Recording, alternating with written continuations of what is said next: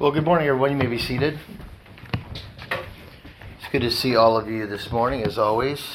Turn your Bibles, if you would please, to the first book of Samuel. It might a little bit. Maybe I just turn me down just a little bit. First book of Samuel, uh, chapter 14. Uh, we're going to be picking up where we left off last Sunday, which is kind of a little bit flexible here. I'm going to be ta- I'm going to be taken off from where Ivan left off from verses uh, from verse 14. Uh, so let's go ahead and pray. Father, we just thank you for our time together this morning.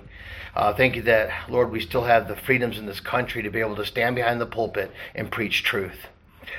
Uh, Lord, we ask, God, your blessing upon this short time together. Uh, Lord, that you'd bless your people. Lord, that you'd open their hearts so that they'd hear you speak and not me speak, Lord. Father, that this would exalt Christ and this would be about the Lord and not about anybody trying to drive a church with their personality. So, Lord, just be glorified uh, in the preaching of your word. Uh, use it, Lord God, to strengthen your people. In Jesus' name, amen. We're going to be picking off. So, if you're if you're in your Bible, um, please follow along. I'm going to be picking up uh, in verse 14. We'll be finishing out uh, to verse 23.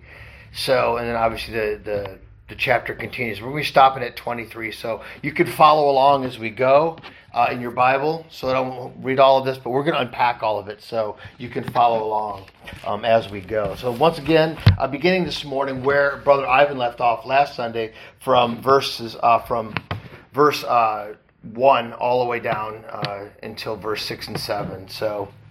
We read about the first slaughter in which Jonathan and his armor bearer destroyed 20 Philistines within about a half an acre of land. Jonathan, contrary to his father Saul, knew that the battle was the Lord's. He knew God would use him to fight. They said in chapter 14, verses 6 and 7 Jonathan said to his armor bearer, Come, let us go over to the garrison of these uncircumcised. It may be, may be that the Lord will work for us. Nothing restrains the Lord from saving by many or by few. So his armor bearer said to him, Do all that is in your heart. Go then. Here I am with you, according to your heart. One of the amazing things about this situation here is that courage always begets courage. You ever notice that? You get around people who are determined to follow Christ, determined to love His Word, affectionate towards their relationship with Him, striving uh, for holiness. Um, you find that these kind of people, as we all know, are extremely contagious. I like to be around, personally, I like to be around people who are courageous. I like to be around people who want to follow hard after Christ and not after the world. I mean, Proverbs gives us many warnings, doesn't it? Uh, that you become the people that you you hang out with. You know, I understand that within our hearts, uh, you know, corruption comes out of us consistently, and we could always be that person that others shouldn't hang around with, right? But the reality is this: is that courage always begets courage. When Jonathan saw God's confirming sign, he didn't lay down his sword and start praying that God would strike them all down. As Guzik states, he prayed and made sure his sword was sharp and trusted God would use him to strike them all down. And the confirmation from his armor bearer would have been reassuring as well. Truth, true faith, remember this true faith always takes action.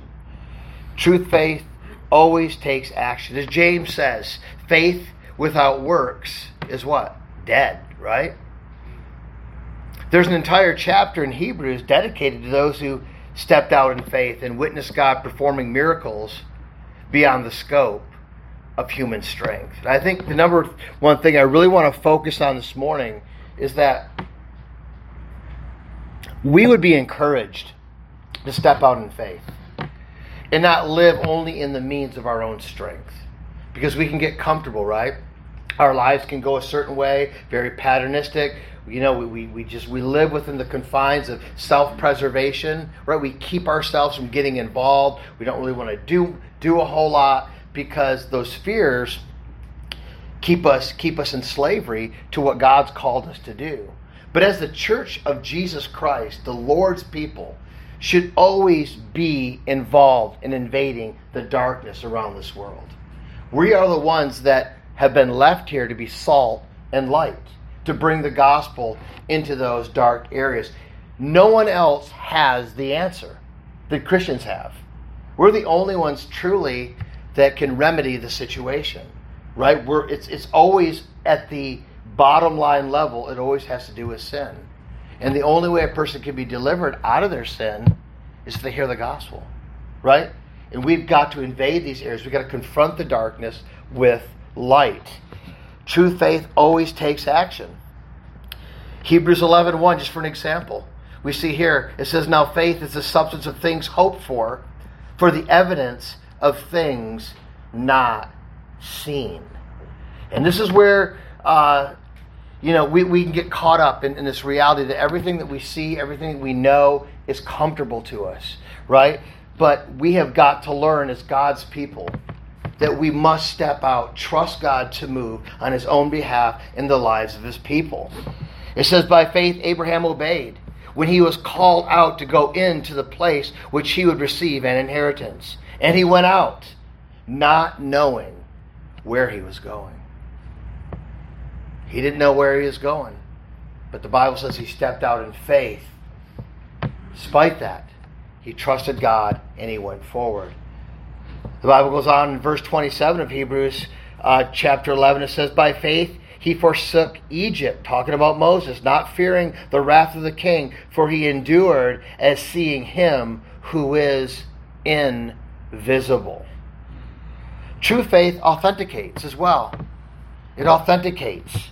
Jesus made this clear in Matthew 7, verse 29, he says, It was said of Jesus, for he taught them as one having authority and not as the scribes showing a dichotomy here, showing the antithesis here of what true faith looks like, not just in Jonathan's case, as he all of a sudden just leaped into battle. He knew it was the right thing to do. He pursued the enemy, he fought the enemy, and God was with him. God blessed him. Not because of just his faith in itself, but his faith in God, that God would do what he said he would do, that God would perform something beyond these two little men could do to an entire army.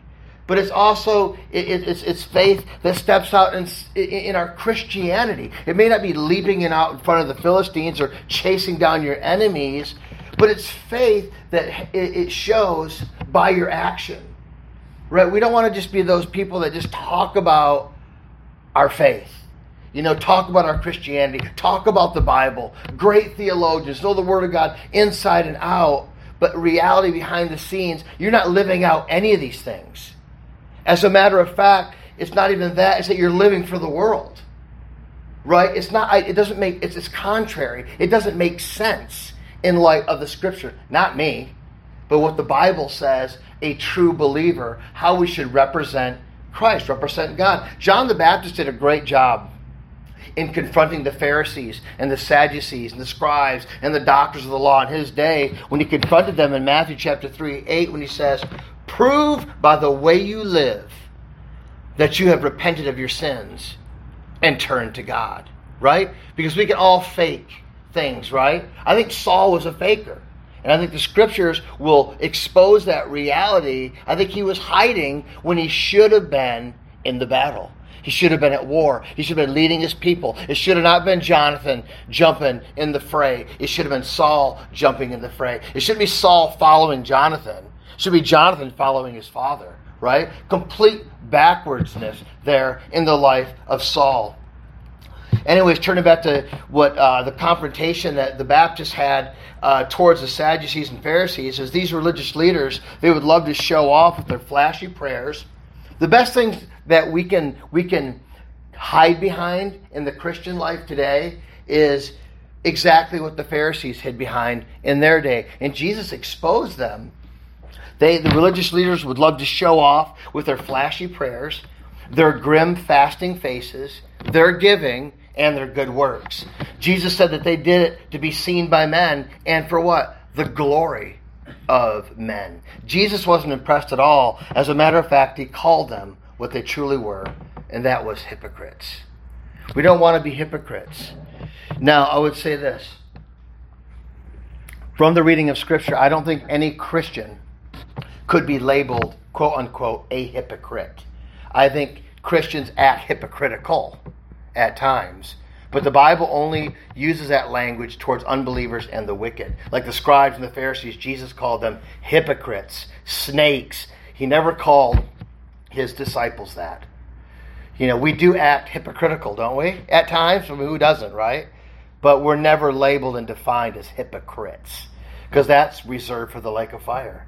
You know, we don't, we're, we're, we're not hypocrites, but we do behave, as the Bible says, contrary to what we're supposed to do much of the time, right?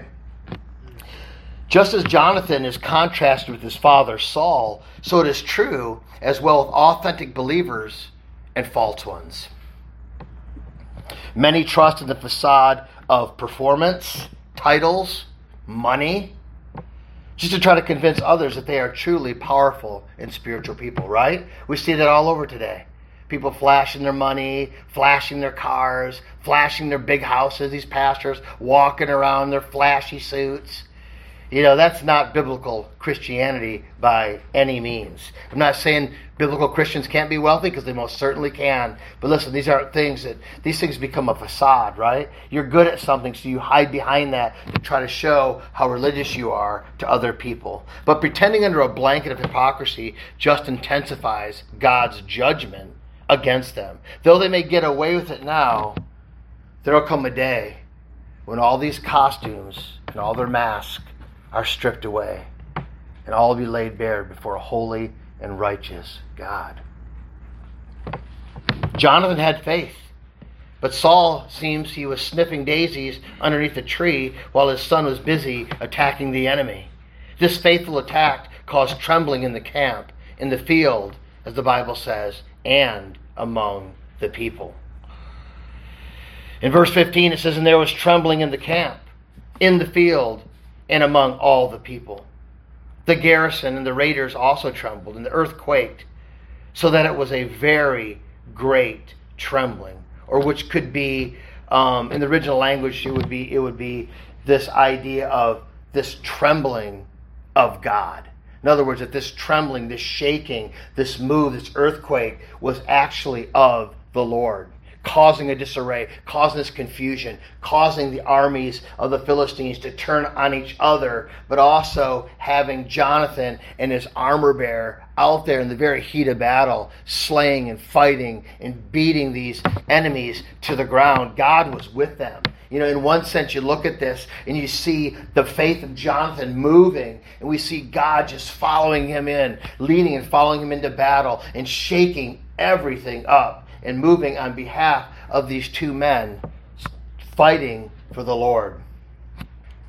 Matthew Henry writes, There was trembling in the host. It is called a trembling of God, signifying not only a great trembling that could not resist, nor reason themselves out of, but that it came at once from the hand of God. He that made the heart knows how to make it tremble. Isn't that the truth? Mm. Calvin says, In that insensible creatures tremble for fear of God's judgment, it declares how terrible his vengeance will be against his enemies.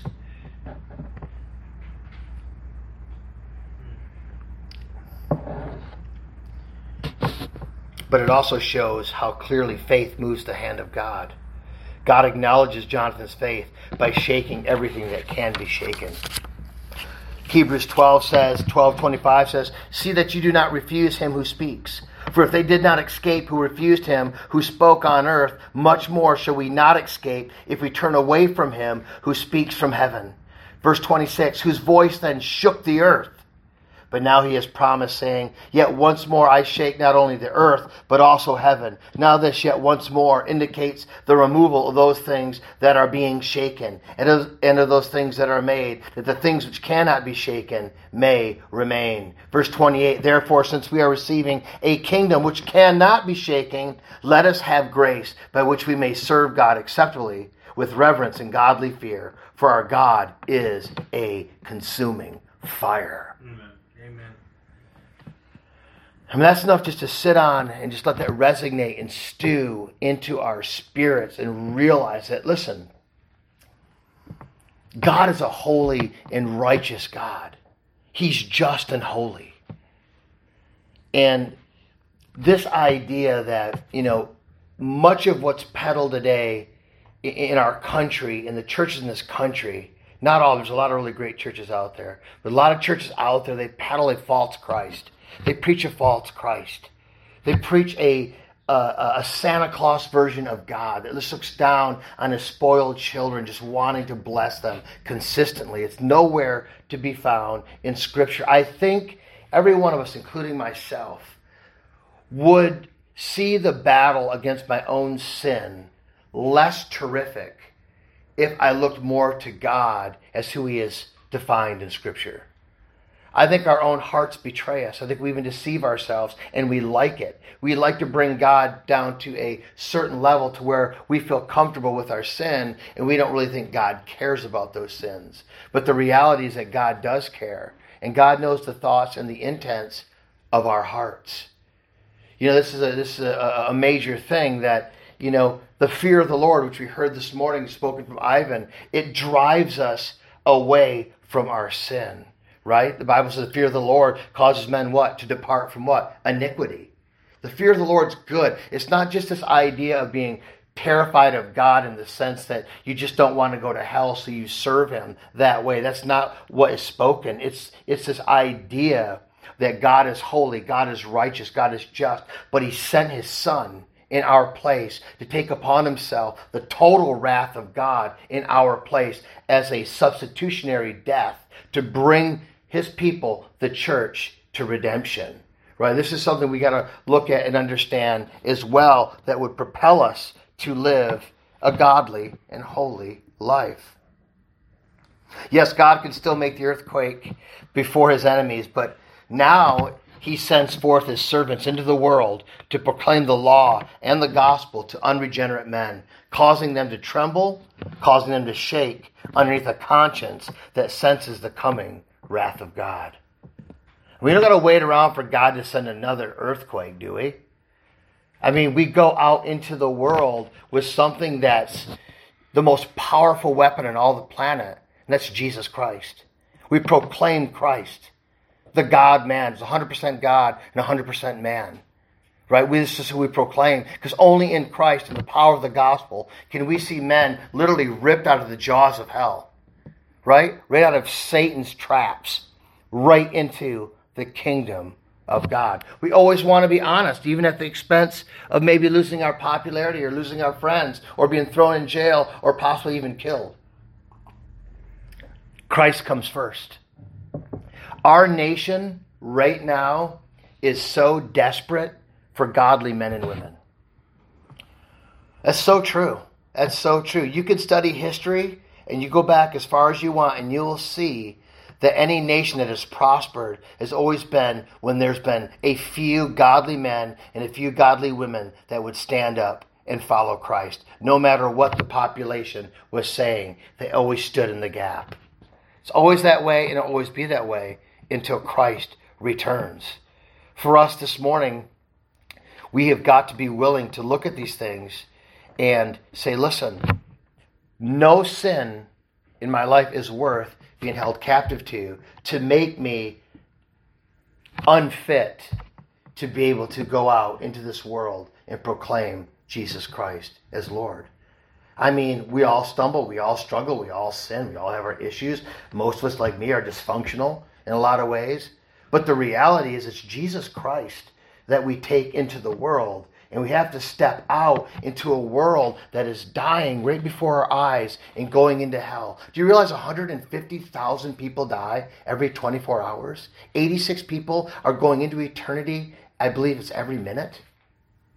I mean, think about the masses that are going into eternity. I mean, all around us, right? And we have the answer. You don't have some some philosophical mathematic equation for people. You have the gospel. And you realize the gospel is the only thing that's going to save a person from their sin and bring them into a right relationship with God. It's the only way. And if you say, well, yeah, but you know what? It's, some people seem to be doing a lot better than others, blah, blah, blah. I see Christians that are a mess. I've seen the ungodly who are doing well. You can read Psalm 73. That's the same thing that Asaph saw. He saw the same thing. He saw that the godly people were, were seemed like to be the, the lowest rung of the ladder, and all the worldly people seemed to be at the top until he went into the sanctuary and he saw their end. He realized there's going to come an end to all this. All of this is going to come to a startling, sober end. It's going to be over. Everyone's life, you're all going to go to the grave. Some of you don't know when. Some could be, you know, today. You just don't know. God forbid that anybody would pass away today. But we just don't know. We're not God. Our lives could be snatched from us at any moment. So we've got to look at this life as it's just a vapor. It's just a moment. This is just a fleeting moment. When you're laying on your deathbed, if God gives you a deathbed, not many people get a deathbed experience. Most people are taken out of this world when they don't expect it. The majority never are able to plan for a deathbed experience. But just remember how fast life goes by. It's fleeting. It's like a vapor, the Bible says. Take this time that God's given you, the, the little time that we have left on this planet, and use it for the glory of God. Be spent on Christ. Use your whole entire existence. Cast it at the feet of Christ. And He will use you for His glory. And you will be better for it. Trust me. Your conscience will be clean. And you will no longer be attracted to the things that are of this world. Verse 16 says, Now the watchmen of Saul in Gibeah of Benjamin looked, and there was the multitude. It was melting away and they went here and they went there. As the watchmen of Israel kept an eye on this huge army of the Philistines, the army started to melt away as they watched. So you got the watchmen watching this battle for Saul, right? And this whole army of the Philistines, and you got two guys out there fighting. And remember from the previous chapters, there was no weapons. All the weapons had been confiscated, right? There's only few people had weapons. And here's Jonathan and his armor bearer out there in the middle of the fold, in the middle of this huge battle. I mean, just get your eyes and head in this for a moment. Just think about this for a moment. You guys all seen movies, right? Where the big battles are going on. Well, think about just two guys out in the middle. You and your buddy out in the middle, just duking it out, right? With a big old gang of people of just, I don't know how many people were there in the Philistines, but I could imagine it's pretty big. And you're right there dealing, trying to deal with all this. And God is using you powerfully. God is moving through you for his own glory, for his own victory, and for his own testimony. He's annihilating everything that comes in the path of these two men. That's pretty heroic and pretty intense. I love to read it, but this is what this is what the watchman was seeing. Now, could you imagine visualizing that? Like, you know, you're it's almost like you know, you're looking down and you're seeing this all take place, and you're seeing these two guys down there in the fray, and this army is just melting away. They're not only killing these men, but the men are killing themselves. They're in complete confusion. The Philistines are just out of their mind, and God is shaking everything, including their hearts, their minds, and the ground. Everything's being shaken right? And this is the kind of imagery that we have to think of and what these watchmen were seeing before their eyes. You can only imagine. You really got to get into this to really think about what was happening here, what was being seen. And I know, listen, I know it bothered Saul. I know it bothered him. Wouldn't it bother you? You're supposed to be the guy leading and you're up on the hill, right? You're looking down and seeing all this take place. Your son's down there just wreaking havoc on everything, and you're standing up there fooling around? Like, what are you doing with your time? Well, the Bible tells us what he's doing with his time. The watchman of Saul would have clearly seen the chasm of this extraordinary conflict. But when we go to the verse 17, it says, Then Saul said to the people who were with him, Now, listen closely to this. He says this. Okay, imagine, right? The battle's going on. The earth's being shooken all around, shaken, excuse me, all over the place and he call now call the roll and see who has gone from us. Okay?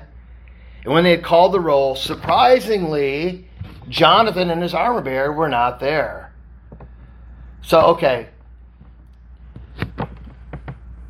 It's not time to call the roll. It's not time for a meeting. It's not time for a church meeting. It's time to engage in the battle. You know what I mean? I mean, how does this look for us today? Well, we should be engaging in the battle, but you know, it's like you, you, see some of these churches, endless church meeting after meeting after meeting after meeting. It's always something about something about something. While the real battle's taking place out there in the world. You know, we're to engage. You were to engage. And what we see here with Saul, he should have been engaging, but here he was, because he's the one in authority, he wants to sit there and read the roll and see who's missing from the roll. He wants to do a head count. Of all times to do a head count, now, Saul? Really? That's really what you want to do. Saul chose to look busy in other ways to avoid actually engaging the battle, one that would make him look important, opposing to being productive. Very similar to what we're seeing happening in American funland Christianity. Everyone looking busy while the masses slip into hell. Endless meetings, paperwork, potlucks, parties. Well, the battle rages all around us and we simply do nothing. Now, am I saying that about you? No. I'm saying that's always something to be a very sobering reminder of the state that this country is in. We can we can sit there and twiddle our thumbs and blame the Democrats or blame whoever, blame the president, blame all these other people. It's really easy to do that. It's easy to watch the news and just get uptight and get mad and can't wait till either Trump or someone else gets into the presidency and all of our problems will go away. We can go on living like we normally live. It's never the answer. Political leaders are never the answer for our country. The Bible says judgment comes first to the house of God. It's always the church's responsibility to go into the world. And it always goes back to what? The pulpit. It always goes back to the authority of the pulpit. When the, when the pulpit goes down, the nation goes down. This is a true fact, true fact of history.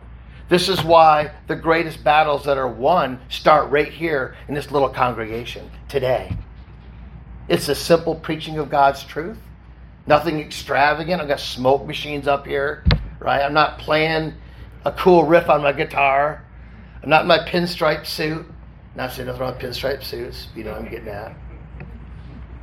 But not trying to do something, you know, outside of what God has commanded us to do. I mean, it's a true disgrace when you see someone undeservingly, and I know none of us deserve God's grace, but it is, it is a disgrace when you see someone undeservingly get recognition for something they did not do or did not deserve in the sense of their accomplishments. One particular story I want to bring to your bring to the table this morning to give you guys kind of a uh, an idea what what has happened recently. Um, if you just give me a moment here to kind of go into this a little bit, it goes well with what we're talking about today. With basically the contrary relationship between Saul and, between Jonathan's faith. Well, there's a school actually founded in 1856 by none other than Charles Spurgeon as the pastor's college. Many of you are familiar with that. Uh, with a mission of training men for evangelism, ministry, and pastoral leadership. I mean, Spurgeon was a wrecking ball. I mean, the guy preached, I mean, for 40 years in London, used mightily by God. Spurgeon believed that the ministry of the college was an utter necessity. This school, however, proved to be different from other schools. Spurgeon described its emphasis in writing this. He said, It seems to me that many of our churches need a class of ministers who will not aim at lofty scholarship, but at winning of souls. Spurgeon intended the pastor's college to be a soul winning training ground. Further, he said that the pastor's college was to maintain and spread the gospel of grace of God by the education of faithful men called of the Holy Ghost. He believed other schools during his time were not sufficient for the students God had sent him. While many of the colleges were too expensive, more disheartening was their stance on the gospel. Spurgeon, rather than mourning that which was not, determined in his heart to establish what ought to be. 36 years later, in April 1891, Spurgeon addressed the annual conference of the Pastors College for the last time with a sermon he titled, The Greatest Fight in the World. Spurgeon was an experienced and battle worn soldier. Spurgeon considered it the life work of a pastor to be engaged in a crusade against error and against sin. He fully appreciated what it was to fight the good fight of faith. Dying at the young age of 57, his wife said that his death was brought on by a broken heart. He witnessed countless pastors turning away from the authentic gospel and the truth of God's word. This was called the downgrade. Spurgeon, in a letter to a friend, he wrote, You'll never see me again. This fight is killing me. It all came to a head when Spurgeon withdrew his membership from the Baptist Union. Spurgeon lamented the absence of a confession of faith, keeping Baptists from drifting away from evangelical doctrines. He feared that the downgrading of theology would produce an emptying of chapels and a multiplication of spiders. The betrayal of friends and those in whom Spurgeon trusted simply abandoned the truth, and in essence abandoned Christ. Even Spurgeon's own brother James would be numbered with those who would forsake him and follow after the inventions of men and the gospel cheaters of the day. Spurgeon writes In the place of gospel preaching, this new and improved variety of Christianity was substituting amusements. Spurgeon warned that many were turning the church into a playhouse, allowing the values and techniques of the theater to invade the sanctuary of the Lord.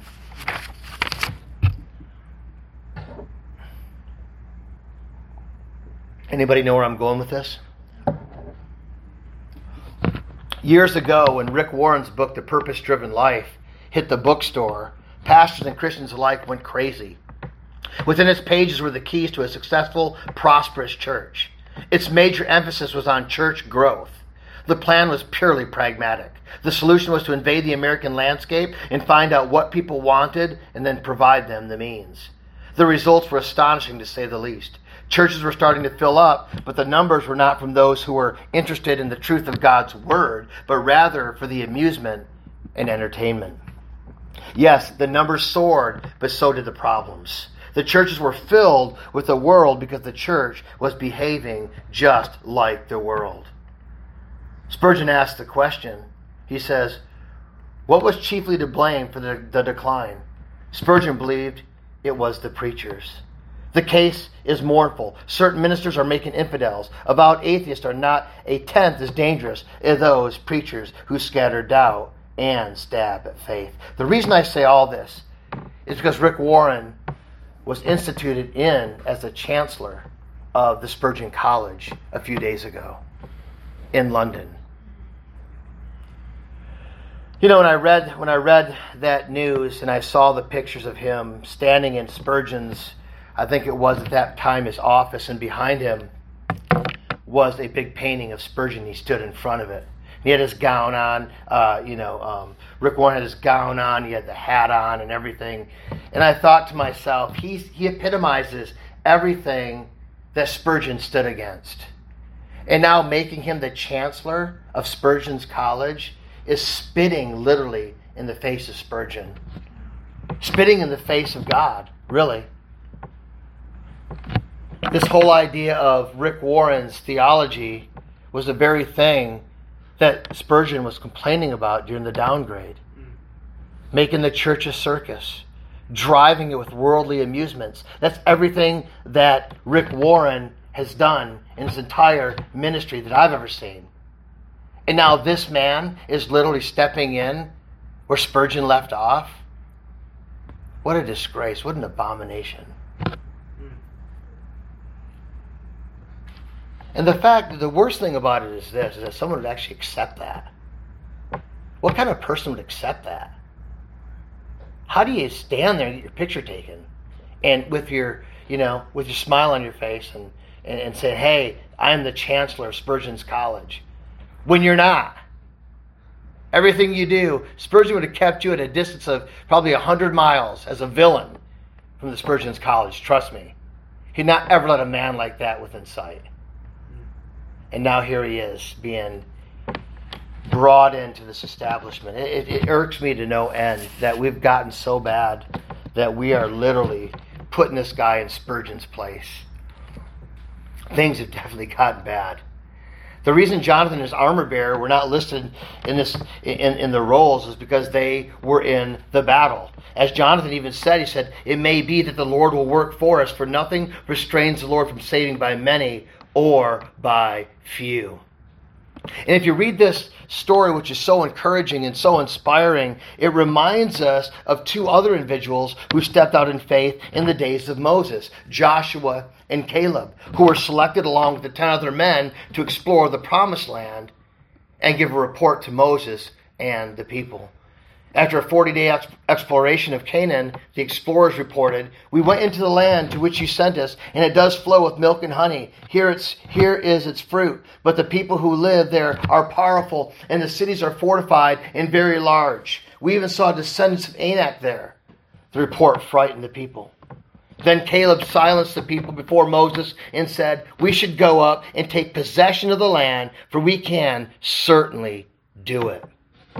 The land was passed through and explored, and it was exceedingly good.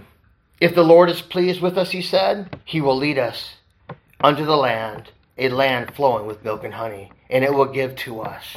Only do not rebel against the Lord, and do not be afraid of the people of the land, because we will devour them. Their protection is gone, but the Lord is with us. Do not be afraid of them. Very similar to the words that Jonathan spoke to his armor bearer. And very similar words that we too should speak in the face of evil. God judged the people of Israel by making them wait 40 years to enter the land. He also promised that every person 20 years old or older would die in the wilderness and would not see the land, with two exceptions Caleb and Joshua. Why? Because my servant Caleb has a different spirit and follows me wholeheartedly. I will bring him into the land he went to, and his descendants will inherit it. Not one of you will enter the land I swore with uplifted hand to make you home, except Caleb, son of Jephunneh, and Joshua, the son of Nun. And this is a just an incredible insight to this idea of what we see here in this whole narrative of Saul and his son Jonathan. We see this, this, this idea of stepping out in faith, trusting God to move on your behalf, and God does most certainly move and bring the outcome. I mean, the Bible is consistent and is filled with faithful men and faithful women. Obviously, read Hebrews chapter 11, you will see that they're numbered among many in there of what it truly looks like to live a life of faith. And it says in verse 18, and Saul said to Ahijah, Bring the ark of God here. For at that time the ark of God was with the children of Israel. You know, it's interesting at this point in the juncture, in this point in the game, this point of the battle, this was really a use this is really useless, a useless time for for for him to start in on wanting to be spiritual. Saul probably was trying to look spiritual, but there was nothing to seek God about at this point. God had already spoken, God had already moved, God was already on the move. It wasn't time to pray, it wasn't time to seek the priest, it wasn't time to seek uh, the, the, the ark. It was time to get into the fight and do what God had commanded them to do. It's interesting. We need to know, you know, it said that they did not know what the time was. You know, we need to know what time it is, church. And we need to know exactly, you know, when God has us to pray and when God has us to apply action. And in verse 19 it says, Now it happened while Saul talked to the priest that the noise which was in the camp of the Philistines continued to increase. So Saul said to the priest, he says, Withdraw your hand. In other words, leave the ephod alone, for I have no time now to ask counsel from God. Then Saul and all the people who were with him assembled, and they went to the battle. Indeed, every man's sword was against his neighbor, and there was a very great confusion. And in verse 21, moreover, the Hebrews were with the Philistines before that time, who went up with them into the camp from the surrounding country. They also joined the Israelites who were with Saul and Jonathan. It's interesting because, you know, first Saul was, you know, seeking God when he should have been fighting. Then he ignores God when he should have been in battle. In verse 22 says, Likewise, all men of Israel who had hidden in the mountains of Ephraim, when they had heard that the Philistines fled, they also followed hard after them in the battle.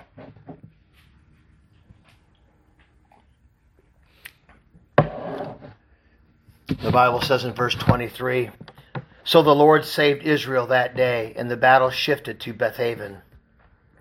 You know, God's God, the outcome was victorious. I mean, in spite of Saul's, despite Saul's negligence and really just wasting of time and trying to look spiritual and trying to look important, why his son an armor bearer were in the midst of war is really almost unforgivable. But we see that, you know, in the life of Jonathan, you know, a life that's truly lived by faith in God. And that's what we want to extrapolate. We want to pull from this story this morning and we want to bring it all to Christ. Because Christ ultimately has destroyed the enemy when he went to the cross. He defeated death, hell, and the grave. The Bible says what? Our final enemy is what? Death. Christ defeated death, hell, and the grave. And all of us who want to escape death, hell, and the grave must apply their faith to Jesus Christ. Must repent and believe upon the only name that can save. I want to bring you to this last verse, Ephesians chapter 2, 8, 9. It says, For by grace you have been saved, what? Through faith. And that not of yourselves.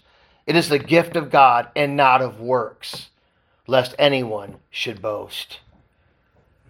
You know, I don't think there's any time for Jonathan and his armor bearer to boast. Why? Because they're busy. I've always noticed that the busiest people that are like are productive in their lives aren't on Facebook all day.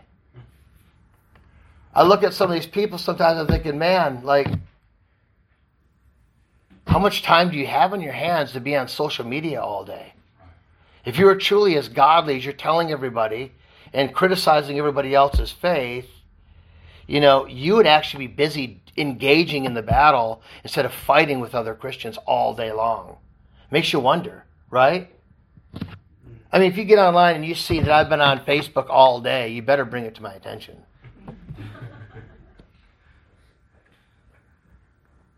Three practical applications that I'm going to leave you with. Number one, step out in faith beyond your strength. Remember that today you leave this building. Step out in faith beyond what you're comfortable with. Listen to what God's called you to do. Read the Word and step out into faith wherever you are. It doesn't have to be on a soapbox in the stockyards. It could be wherever you are. It could be in your marriage. It could be with your kids. It could be at your school. It could be wherever your workplace. Go beyond what you normally are accustomed to, and don't stick just with the path of least resistance in what you're what you've been prone to just grow a comfort level for. But go beyond that. You know, believe God, step out. It could be that one person that needs you to talk to them, and you're afraid of them, or you're afraid of what other people might think of you, or whatever. Um, let's push ourselves, you know, especially in a in, in, in, a nation that's under the judgment of God right now, that we would be out there uh, and we would be pressing in. Talk to that person that you've been telling yourself every morning, I gotta talk to him. I gotta talk to him. Talk to him. Reach out to him. Talk to them. Call that person. Call that family member. Whatever that may, that may be. Pray for that person who's struggling, who may be in a, a fit of depression or whatever it may be. Comfort people. Be there for people. This life isn't just for you to live out selfishly, just for yourself. We have this life to give away. We're here to die to ourselves so other people may live. Our lives should be a life of continually serving and giving to others. We're not here just to live and spoil ourselves. You know, Jesus says, don't, you know, he says, deny yourself, not help yourself. And that's a good place to be. Number two, be authentic and not fake. Please. I would rather see a scarred up, beat up saint than I would someone pretending that they've got it all together. There's nothing worse than someone that pretends they got it all together and they're literally upside down behind the scenes. If we were to take a camera and we were to put it in your home with audio, and we're recorded the whole week what's going on in your home, and then we see in church on Sunday, would those things have any kind of connection? Would those things look of what you're telling other people or are perceived to be? We all fail in that area, right? I mean, come on. I won't let anybody do that to me. But I think it's, it's, it's fair to say that God sees everything that we do, right? He knows everything we do. Nothing's hidden. Last thing is, um, just remind yourself daily in the book of Ephesians, chapter 2, 7, and 8. Read through that, read through that, read through that. You know, we trust in Christ, we're saved.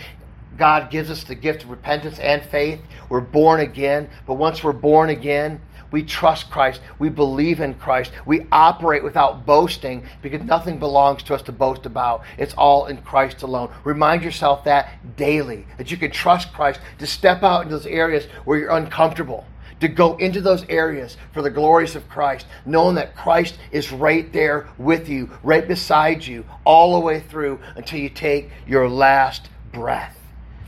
But trust in the book that God has given us. Look at Ephesians. Trust the gospel and preach the gospel to others whenever you get a chance. Let's pray.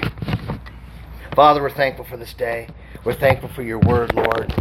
We ask, Father, that today the things that, Lord, came from you, that they would stick and that they would stay. And Lord, that they would just get inside of our DNA today, even in our thinking, our mind. We walk out of this place. It could just be one word. One word that was spoken today, one thing that was said, Lord, that would ignite somebody to step up and to step out, Lord. Father, I pray for the church, Father. I pray for our church. I pray, Father, you continue to use the people here. Lord, I am humbled at what I've seen in this church, the men and women that occupy this small congregation. I am completely humbled and convicted. Lord, I ask you to, to just turn it up again, Lord. Help me, Lord. Help us, Lord. We want to serve you in this the minimal amount of time that we have left on this planet. Lord, help us to be reminded that each day is fleeting. Our lives are like a vapor. As the psalmist said, Oh Lord, teach us to number our days. Help us to utilize our time for the glory of Christ. In Jesus' name, amen.